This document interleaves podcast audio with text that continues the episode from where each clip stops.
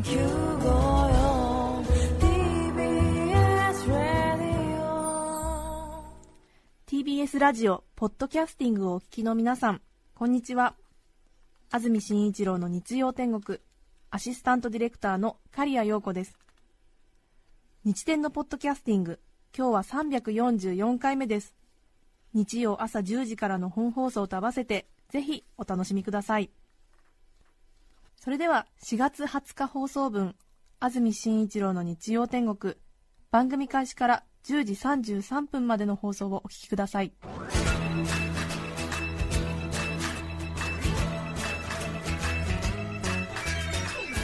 安住紳一郎の日曜天国。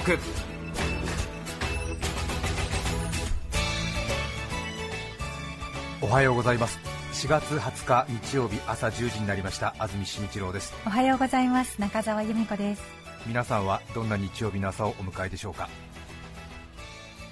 さて関東地方は少し肌寒い朝を迎えています。朝6時ぐらいパラパラっと雨が降っていたんじゃないかなと私思いました。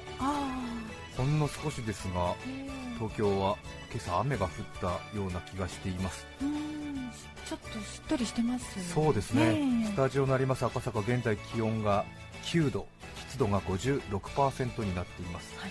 寒いです。そうですね。ねちょっと上着がなくてはうん。という感じで、冬に逆戻りといった感じになっています。はい。今週特に暖かかったので昨日、一昨日あたりから急にまた少し戻った感じになりまして、え。ー、私も押し入れにしまった布団を早速もう出してしまって。ぬくぬくと布団にずっと入っていたいというような感じになりましたが。えー今朝の最低気温東京では6.9度ということで平年よりも5度低いということですね。今日は雲の多い天気で夕方以降雨の降るところがあるでしょう。はい。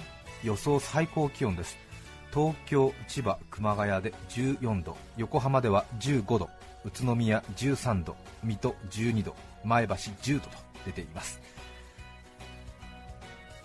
今週は火水木ととても暖かかったので、えー20度、23度、21度と続いたんですか。ちょっと週末に来て寒さが戻りました。本当です。風邪をひきやすいですので、お気をつけいただきたいと思います。に本当に。はい周りでもかなり鼻声の人間がいます。ええ。本当にそうです。そうですね、えそれから今日は二十四節気の穀雨ということで春の雨が降り穀物を潤すという意味でこの時期に種まきをすると植物の成長に必要な雨に恵まれると言われているそうです。えうん。穀雨ですね。農業の方はそろそろ本格的に忙しくなるあとそういう時期かもしれません。ーはいいやーでも本当寒いですね。寒いんです。ねえええ。暑い寒いと文句ばっかり言ってますけど ねちょうどいい格好をねしないといけませんよね。そうですよね。春らしいファッションも望まれてますでしょうし そうねでしょうしね。ちょっともうこれは冬物だから着ていけないんだよというようなコートを泣く泣く引っ張り出してっていう感じですね、ええ昨日、今日と。ですよね、ええ。ちょっと痩せ我慢もありつつの。そうですよえね、え。春らしい。うん、そんなコートも着ていきたいようなでも寒いなみたそういななんです。風がなんて。言って、え。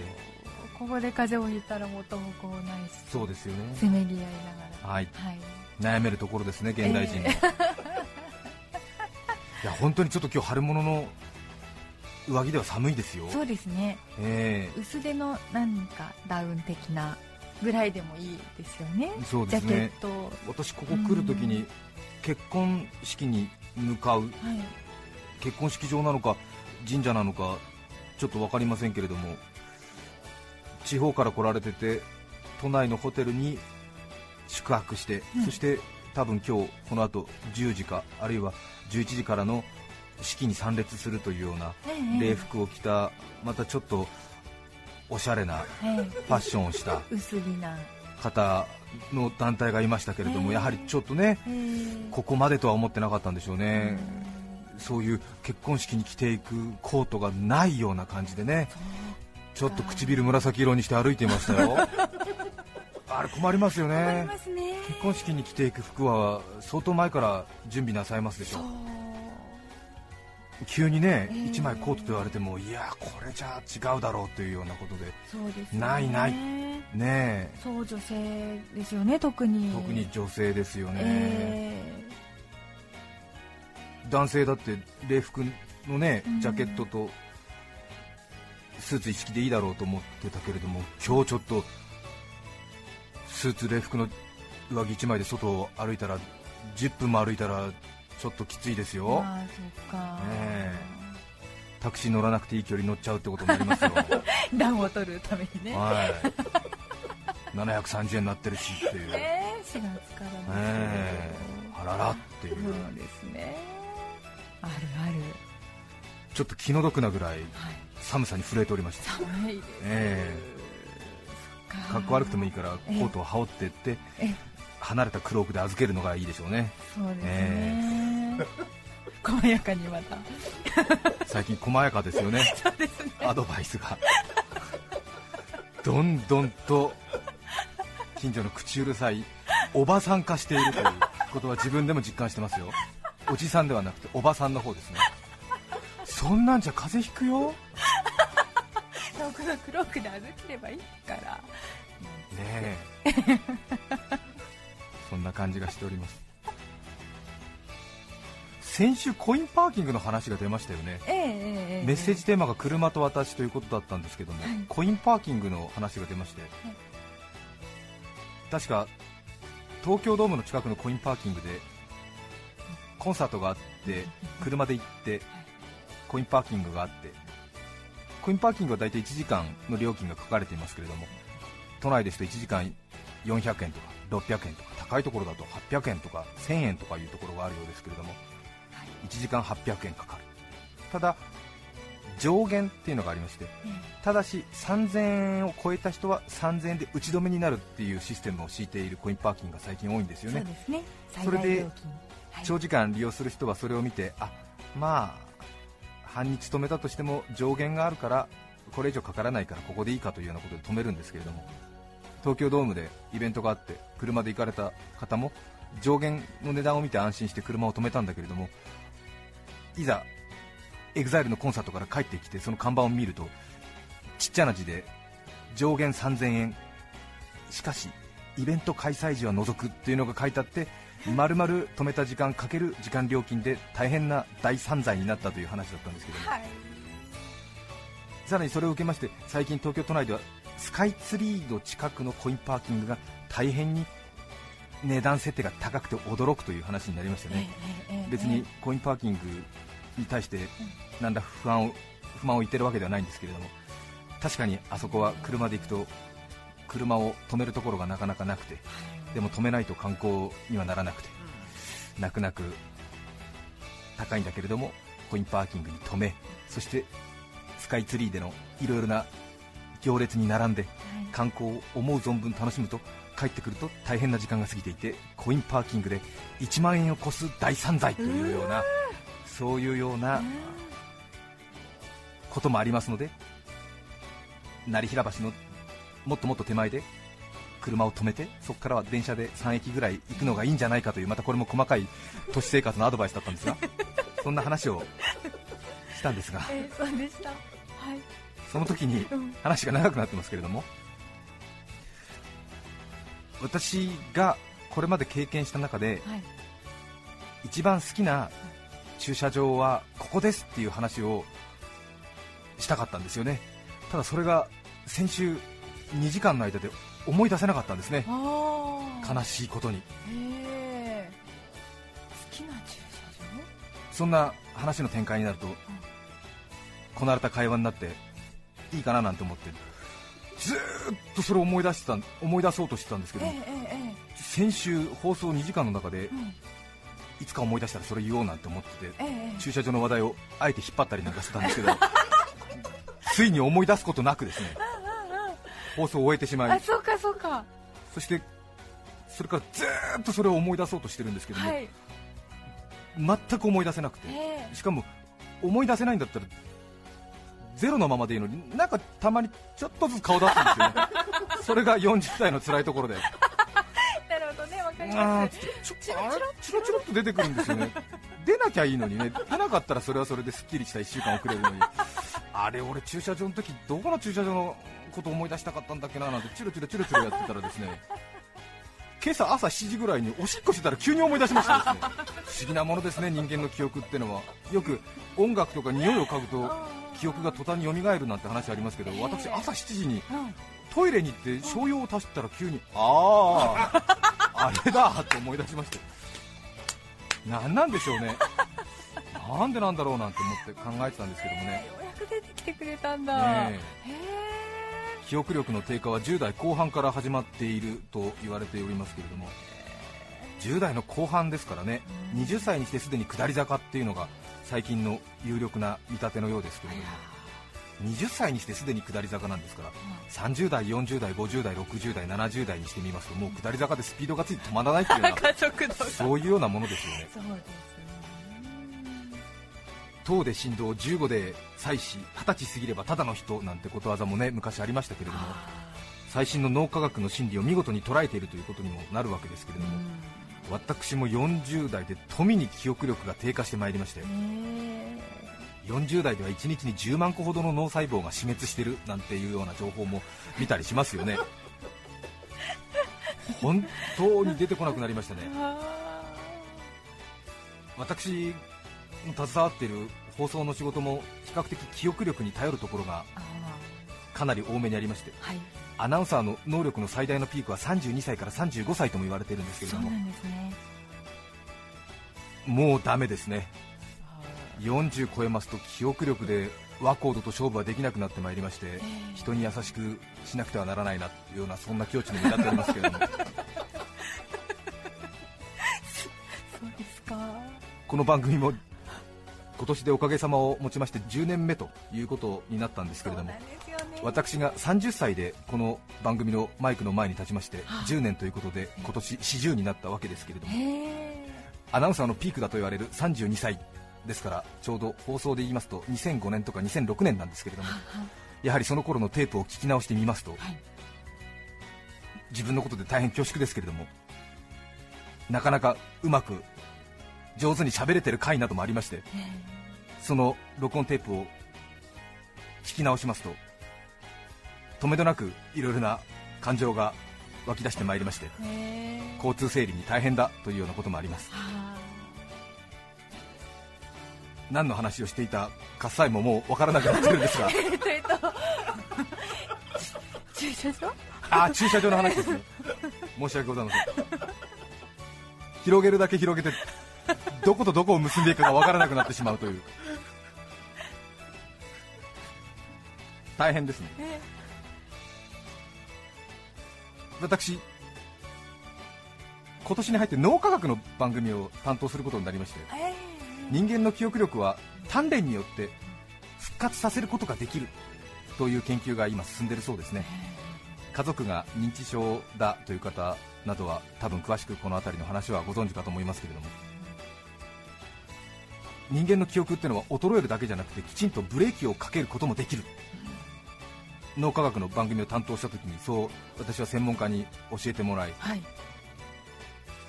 私も挑戦してみようかなそんな気持ちになりました。はい。手っ取り早く日常生活の中でできることはダブルタスクと呼ばれるトレーニングだそうです。皆さんは聞いたことありますでしょうか？ダブルタスク。ダブルタスク。安住君はラジオで喋るときは上手に間を取りますねとたまにお褒めの言葉をいただくんですが間を取っているのではなくて次の言葉を探しているだけです。ダブルタスクと呼ばれるトレーニングだそうです。皆さんは聞いたことありますか？と言って間を取りますよね。私それ皆さんのことを気遣ってるわけじゃありません。私の次の言葉を探してるんです。そうだったのか。そうなんです。ダブルタスクと呼ばれるトレーニング皆さんはご存知ですか？ああこの人は親切だね。ちょっと難しい言葉が出てくると2回言ってくれて 私たちのことを気遣ってくれてるのかなとお思いの方がいらっしゃるかもしれませんが全くそんなことはありません。時間を稼いでいるだけですがダブルタスク。専門的な鍛錬はたくさんあるようですけれども家でちょっとやってみようという方にはこれくらいから始めるのがいいそうです。ダブルタスク二重の課題を与えるといいうことなんですが簡単に言うと同時に2つのことをするということです。テレビの特集などで最近よくやっていますのでもうすでに実践していますという方いらっしゃるかもしれません。私はこのダブルタスクを今年に入ってから始めました。別に難しいことではないんですけれども私が実践しているダブルタスクははい日常生活でしている行動と単純計算を同時にするというダブルタスクなんです。多分やってらっしゃる方いらっしゃるんじゃないかなと思うんですけれども私は1000の数字から7を引いていく連続の引き算。はい。1 1 0 1 0 0 1000の1000ですね、はい。1000はは。1000から7をうん。連続で引いていく。へー。手段などやってらっしゃる方はポンポンできるでしょうけれども普通の人はちょっと7の引き算って落ち着かないとっていう感じですよね。いけますかね皆さん。ね。10993 986ロックか。もうそこから危ないですか？993、986、979ここは簡単ですね。972 10の位から借りてこないところは楽ですよね、はい。で965、958って言ってうん。最終的には6になるのかな、確か、ええ。え結構大変ですよね。ね。でこの7の連続引き算をやりながら、はい。私はお風呂に入るというダブルタスクをやってるんですね。ええええこれでだいぶ記憶力の低下が防げる。へえ脱衣所で服をはい。脱ぐところからはい。スタートしてはいお風呂にうん。入り湯船に入り湯船から上がりはい。体を洗いうん。髪を洗い体を流し湯船に入り掛け湯をして出てくる。体を拭く。髪を乾かす。髪を乾かす。ん。服を着る。はい。でこの日常生活の中でその引き算をやる。でもまだうん。終わってない場合がある。あまだ286みたいな。そうでしょうね。279みたいな。でもこういうことをするとえ記憶力の低下にストップがかかる。なかなかね大変なんですよ。あそうでしょうね。でも記憶力がねはい。低下するのが嫌だって思っててブレーキがかけられるというんですからちょっとやってみたいなって思う方もいらっしゃるかもしれませんね、おすすめですよ。そうですか。平凡な日常生活が一瞬にしてコントショーに変わりますからね。あそうですか。もうひどいですよ。私もへ始めて4ヶ月経ちますけども。4ヶ月もやってるんだ。え。1回シャンプーした流し終えたのにもう1回シャンプーを手に出したりですね。もう美容室じゃないのに。2回シャンプーしようとしたりですね。ええリンスを流し忘れてたりですね。泡ついたまま浴槽に入ろうとしたりね。えまだ靴下脱いでないのに浴室に入ろうとしたり。ねもう先日なんかはもう途中からはい。ダブルタスクを放り投げて洗い場の鏡に向かってボディービルダーみたいなポーズを次々繰り出しながら 7の引き算をしていて自分でもびっくりしましたけども。なんとなくわかりますね。わかりますね。ええ。わかります。途中からあれ？みたいな。986なんてたら鏡に向かってくねくねしながらなんかボディービルダーみたいなポーズ。74 972 532みたいな545みたいな。ああダブルタスクになってないな。何かしながらだからななんて。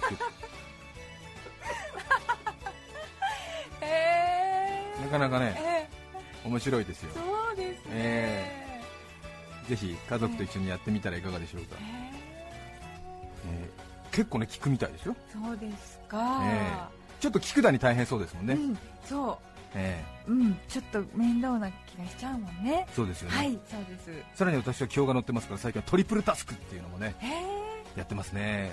ちょっと生活感あふれる話でびっくりしちゃうそんな中高生もいらっしゃるかもしれませんけれどもは40代独身男の悲しい日常生活をつまびらかにしますと私お風呂の残り湯を洗濯機で使う習慣があるんですね。いいことですよね。偉いですね。えうん。あの1回目の選択だけですけれどもね、ええ。ーちょっとねもったいないんでね1人しか入ってないし、まあ本当そうですよね。お湯だと汚れが余計落ちるかな？なんて言ってね、えなんーて言ってね。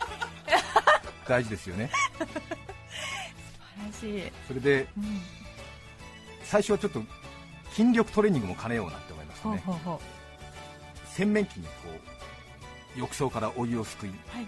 それを6歩ほど歩いて洗濯機の中にジャーって注ぐんですよう、ね、あまりにも生活感がありふれててびっくりしてますか？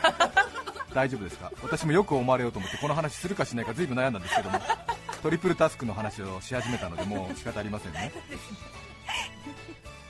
それでうん1片手で洗面器で。片手で洗面器持ちえ。そして洗濯機のところにお湯を注いで、はい。だいたい洗面器25杯分いかないと1回分ならないんですよ。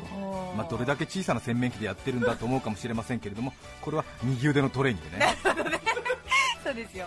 その一瞬も無駄にはしない。はい。で10回終わると今度左手にしてねやるんですけれども、はい。で洗面器すれすれにお湯を入れますんでねそれがこぼれちゃいけないから結構ねすり足になりますでしょ。するとちょうどお風呂場のレールが足に当たったりなんかしたりして大変だったりとかねバスマットが滑ったりとかして大変なんですよ、えおーーそれでこうやりながらはい7引き算やるんですよ。でこれダブルタスクですよね。さらにその洗面器の何回入れたかを数えてるんですよ。ふーー難しい。難しい。かっこいい。どうです？私のこの老化に対する戦い 涙ぐましい。涙ぐましいですよね。これ難しい。難しい。これとても難しい、本当だ。ええ。え1000から7を引きつつも、はい。今私は何杯洗面器でお湯をすくったかを数えてるんですよ。で10割ると左手みたいな。20割ると右手、ええ。そしてこぼさないようにするえこぼさいないようにスレスレで。腕なって体幹を鍛えええするともう大パニックですねもうこの間洗濯機からお湯が溢れてましたから、ね、入れすぎたみたいなえ過ぎてたあれれれなんて言ってお湯を入れすぎて洗濯機が動かないみたいなあれみたいな組み出さないといけないえ組み出す組み出さなきゃいけないあれれれってこれはねかなり鍛えられてる、本当ですねええおおそして私はこの後駐車場の話に戻らなくちゃいけないですね。そうですね、えそうですよ。まいた種を刈り取ってください。そうです。ん私は会津若松福島県会津若松にある駐車場の話を先週したかったんですよ。へ日本全国たくさん駐車場あると思いますけども、うん。私仕事柄全国各地いろいろお邪魔することが多くてまた撮影先では地元のタクシー会社の方の運転するワンボックスカーに乗って移動することが多いのでえはい。大変よく駐車場は利用するんですけれども福島県会津若松にある会津若松城地元の方は鶴ヶ城というふうに呼ぶ方が多いそうですけれどもあの大河ドラマ「八重の桜」で大変有名になりました。あの会津の鶴ヶ城にある西出丸駐車場というのが私全国で一番いいと思う駐車場ですね。ええ多分鶴ヶ城行かれて西出丸で車お止めになった方はあーあそこいいねっておっしゃってくれるんじゃないかなと思いますけれども。1時間200円くらいで止められる鶴ヶ城に観光で行った方がマイカーを止める駐車場80台ぐらいしか止められないんですけれどもその手前にもっともっと大型バスなどが止められる大きな駐車場とお土産屋さんがあるんですけどもマイカー乗用車で行った方が止めてもいいとされている駐車場があるんですよね。そこがねとてもいいですね。えもうあの駐車場に行くために会津に行きたいくらい。それぐらい。あそうですか。中心に据えたいぐらい中心に据えたいくらい観光の。観光のメインにしたいぐらいですね。西出丸駐車場。えー、えー、どうしどうしどうそんなに大興奮ですね。のかしら。お城好きな人と一緒に行かないとその良さは多分わからないと思うんですが事前に説明されたら多分10人中8、9人は興奮しちゃうと思いますね。ねえ。まあ、鶴ヶ城桜が綺麗で日本桜百名線などにも選ばれて多分今満開で今週末なんかは大変な人手になってるんじゃないかなと思いますけれども、鶴ヶ城というと会津戦争でね1ヶ月籠城したという非常に健康な守りを誇るお城ですけれども最終的には老人と少年と女性がねその城を守って板垣退助率いる政府軍そこに薩摩軍が応援に入りましたけれども幕府軍として最後の最後まで戦ったという歴史的にも大変著名な城ですけれども、その守りの硬さを痛感できるという駐車場です。へえなんかゾクゾクしますね。ありえないくらいお城の内部まで車で進んでいいんですよね会津若松城は。それで入り口北出丸というところから西出丸。丸っていうのがありましてなんとなくこう水の上に島が浮いているようなイメージをするとお城というのは分かりやすいんですけども、本丸という島があって、はい。大抵はそこの手前に二の丸、三の丸というものがありまして、さらにはもっと守りを固くしたい場合には出丸とかいうものが作られてで鶴ヶ城は西出丸、北出丸というのもあったりして非常に守りが硬い、北出丸は確か皆殺し丸なんて言われてほとんど攻め入った人はそこの北出丸という一番目の関門でほとんどこう寄せつけることができないみたいなそういう守りのブロックなんですけれども。小口とか言って出口出入り口のことを城ではそう言ったりするんですけども入り口が要するに城ってのは比較的ものすごくトリックアウトみたいに工夫がされてまして、石垣でこう作られた入り口があって真ん中空いててそこ入っていいですよっていう雰囲気が、まあ、玄関のような感じになってるんですがそこの突き当たりがまた石垣になっていて L 字型とか鍵型になってこうジグザグでこう前に進んでいくようなそういう入り口が多いんですよね。それはその攻め込んできた人がまっすぐ攻められない。しかも守る方は影に隠れてえー待ち伏せできるということで大体はそういう風になってるんですけれど、でそこのジグザグを車で行くんですよね。なので純粋に行くと駐車場への道がとても危ないっていうことになるんですけれど車で行くと本当に石垣にぶつかっちゃうんじゃないかっていうところで右に曲がってでまたぶつかっちゃうんじゃないかってところで左に曲がってそして左また左今度は左みたいな。あれみたいな。ですでに方角わからない、はい。もうこれが城の守備型としてはもうそこでもうね少し優位に立ってるわけですからね、はいええ。でそれを駐車場に行く車に乗りながら体験できる。えー、すごい。そんな広い道なんですね多分北出丸から西出丸まで 200m ぐらいありまして車だと20キロ出してても危ないくらい。それでさらにその影が見えないということ見通しが悪いっていうことなんですけど見通しが悪いっていうことは待ち伏せされているっていうことですからね、うん。そういう気持ちになって車乗ってるとうん。危ないっていうだけじゃなくて、やられるっていう感じになりますね、え えもうすごいですよ、お堀のところもギリギリでぐーっと車最初右カーブしていって、そしたらようやく北出丸の入り口があって石垣があるんですよ。でそこ行くと右って、うわ観光客なんですね、見えなかったっていう出たっていう感じになりますでしょ。これやられちゃうっていうね、ええ。こっちが気づかなかったってことはもうやられてますからね、ええですよね。で左曲がってもういないかなと思ってまた右に曲がって石垣の影から今度は観光客80人ぐらいうわーって。あ ーやられる。こんなにいるとは思わなかったみたいな。でどこまでつどえどこまでつあ終わったみたいなね。でもこれは守る方と攻める方で考えると完全にやられてますよね。そうですよね。進む方は。驚いちゃってる時点で。驚いちゃってる時点で。こんええ。どれぐらいいるか分かんないって言ってる段階でもううんうん見通し甘いですからね。えで北出丸ようやく出て西出丸の方に向かってお堀が見えてくるとちょっとこう視界がファーって広がるんですよね。でああもう大丈夫かなと思うんですけども危ないね。視界が広くなったっていうことは上から狙われてるってことですからするとうわーみたいな。西出丸の上にうわ高い石垣があるぞなんて言って横矢崖だなんつってやられちゃうなんつって横から矢がパーってくるわけですよ視界が開けたっていうことは向こうから狙われてるってことですからね。ね。こっちは隠れるとこないですからね。ね。後ろ後ろなんて言ったらもう後ろからもうビッチとかマーチが来てる ダメだダメだ下がれ下がれなんつって。下がれない。いやこれ攻めてる方はそうですよ。100人200人でわーってくるでしょ。ね。だからみんな槍持ってるわけですからね。でわーストップストップなんて後ろ後ろなんてって後ろの人は槍持ってるわけですからね。自分の槍刺さっちゃうわけですから味方の槍が。で味方の槍が刺さってうわーなんて言ったら後ろの後ろの方ではねよくわからないから敵襲敵襲敵襲なの？なんつって大変なんつって引け引けってなってるわけだからうん。で危ないなんて思ってねずーっと行って西出丸、うん。駐車券ピッと取る、ね。楽しいでしょ。楽しいのすごく。そう北出丸から西出丸。気分は板垣大輔軍ね、まあ、別に幕府軍、政府軍どちらに思い入れしてもいいですけれども、けどね。そういうようなね、駐車場、車に乗ってますんでね、視界が悪い、人が出てくるのが本当気づかない、それは純粋に危ないってことなんだけれども、戦国に思いを馳せると、はい。戦国じゃありませんね、幕末に思いを馳せると、ああ、こうやって政府軍と幕府軍は戦ったのかななんていう、そういうような思いもすることができますね。1時間200円どうですかいです。すごいエンターテインメントっていうか、ええ。体感型ですね。体感型ですね、うんはい。それをまた売りにしてないところがいいですよね。そうなんですね、え大体の人はねうわなんだなんて見通し悪い危ないなみたいな。こんなところ車通しちゃダメだろうなんていう声があると思うんだけれどもそこはちょっとねもう少し城好きの気持ちも考えてそのままにしておいてほしいななんて思いますね本当に15キロも出せないくらいですからもうゆっくりゆっくり。ね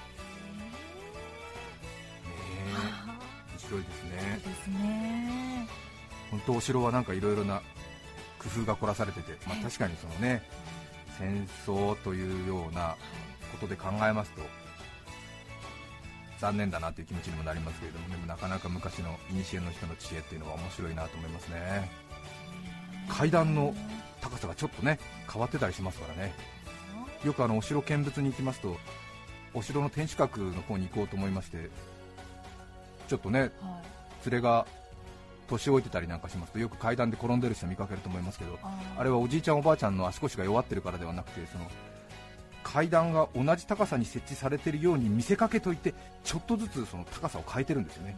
それで人が転ぶようにわざと設計してあるんですよね、ええ。そうすると攻める方が100人200人ぐらいでものすごい興奮して不安でで槍持って弓持って鉄砲持ってで行けって言ってものすごい勢いで来ますでしょ。すると前の方で誰か転ぶと後ろ持ってる人がその転んだ人を避けきれなくてその人をブシュッと刺しちゃったりするでしょ。すると転んだ人は相手！なんつってねえやられた！なんて言うと後ろの方で敵襲敵襲！なんつってまずい！なんて引け！なんて言ったりとかさ、え。ー止まっちゃったら今度またブスブスブスブスってなってあててててってななっちゃうでしょ。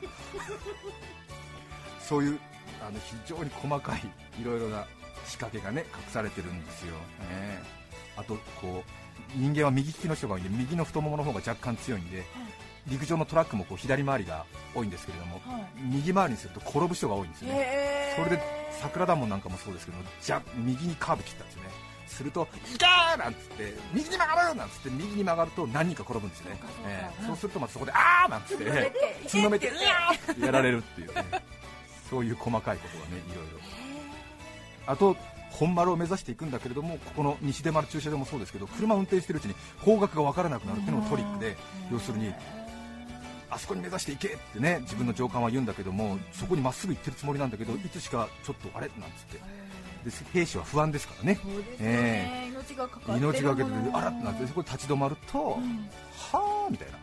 ピシップソーあたたたたっつって。え？あれですよ。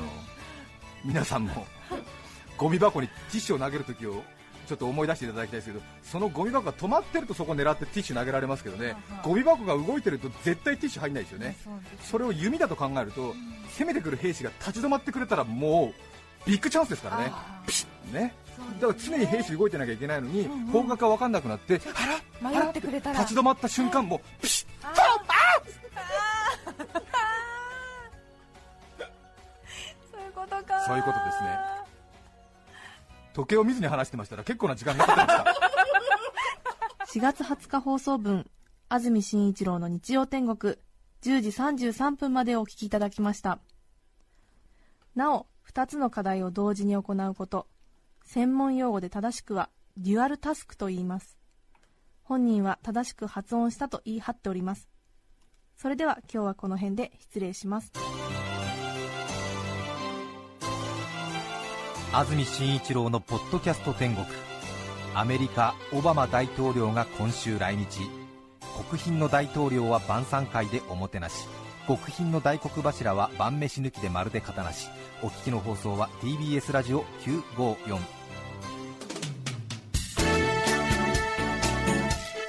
さて、来週4月27日の安住紳一郎の日曜天国。メッセージテーマは「麺類の思い出」ゲストは女優松たか子さんです。それでは来週も日曜朝10時 TBS ラジオ954でお会いしましょう。さようなら。安住紳一郎の「ポッドキャスト天国」これはあくまで試供品皆まで語れぬポッドキャスト。ぜひ本放送を聞きなされ。TBS ラジオ954